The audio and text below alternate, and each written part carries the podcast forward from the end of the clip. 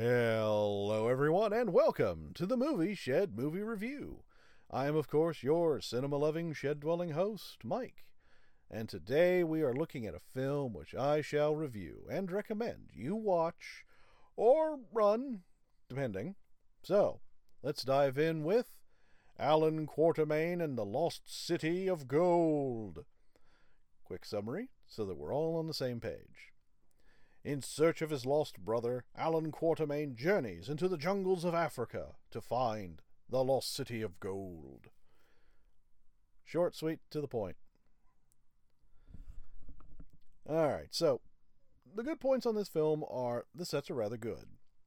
I mean, the backdrops, it's in Africa, they are rather stunning vistas. It does have some funny and and or witty lines here and there. It has some good action scenes, and the music's all right. However, the acting can be weak. The plot is razor thin, and it can be a bit too corny. Okay, look, uh, the Allan Quatermain series, yes, there is more than one. In fact, in this film, they reference the previous, which was uh, Allan Quatermain and Solomon, the Solomon's Mine, or something like that, has been held up as an Indiana Jones ripoff. Now, I don't think this is the case, as both franchises uses action adventure serials as their base. I see them as sharing a common genre. I can see where people go, well, you know, you have two main protagonists, and they're, you know, they they have a, almost like a similar outfit. Eh, that this is just. I'm sorry, but that that doesn't hold water for me. Just because they have a similar appearance doesn't mean they're the same.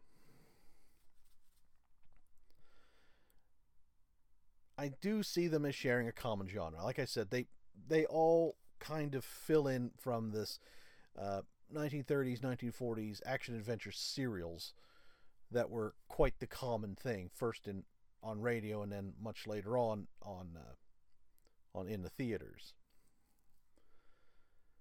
Now, with that being said, is it any good? I would have to say no. It is just below average, in my opinion. And that is a shame, as there is good stuff to work with here.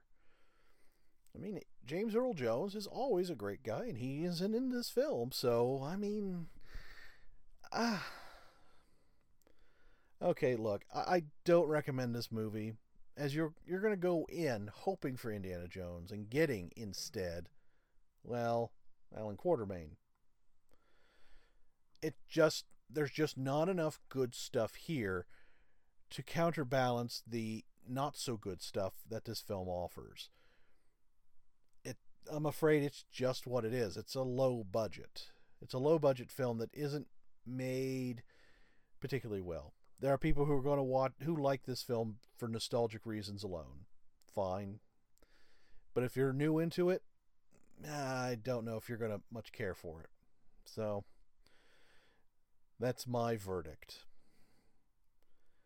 And, well, that's all from me for today. So it's time to close up the old shed, but I will see y'all next time.